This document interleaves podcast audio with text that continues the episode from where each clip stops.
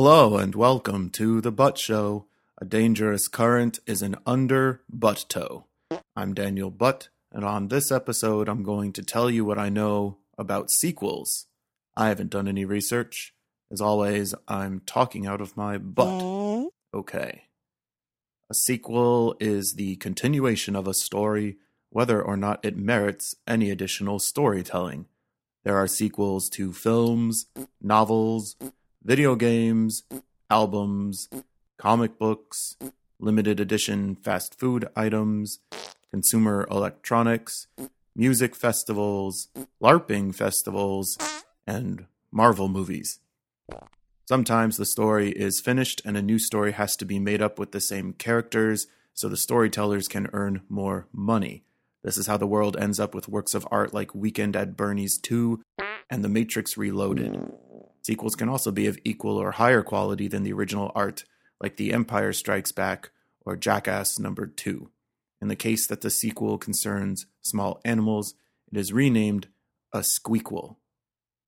The first sequel was improvised by an impatient theatergoer in the 1920s, tantalized by a silent black and white film in which a cowboy rides off into the sunset over the phrase, to be continued. Mm-hmm. This patron of the arts stormed the stage and projection screen and created shadow puppets of the cowboy and his horse.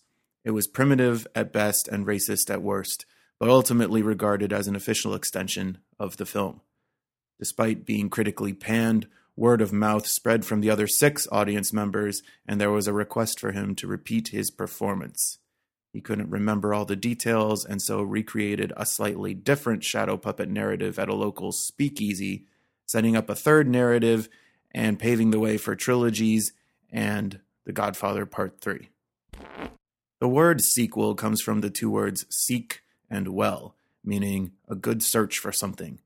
Again, most sequels are really just a good search for more box office revenue, though sometimes they can also be a good search for meaning.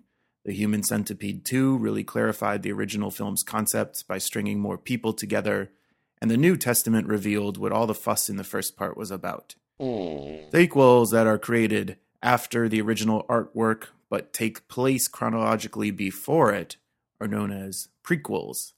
These are never successful. The most famous sequel of all time is Breaking 2 Electric Boogaloo. Not everything that could be broken in Breaking 1 indeed was, so they invented a machine to do the rest of the breaking and called it an Electric Boogaloo. To this day, when a sequel is so successful it surpasses the limits of human potential, is endearingly given the tag on title of Electric Boogaloo. The third entry in the series, Breaking Bad, got away from the story a little bit and so went straight to TV. And that's all I know about sequels. This episode of The Butt Show was produced by me, Daniel Butt, with additional help from Coco Beepies. To submit a topic for a future episode or listen to previous episodes, go to thebuttshow.com. Take care, everyone.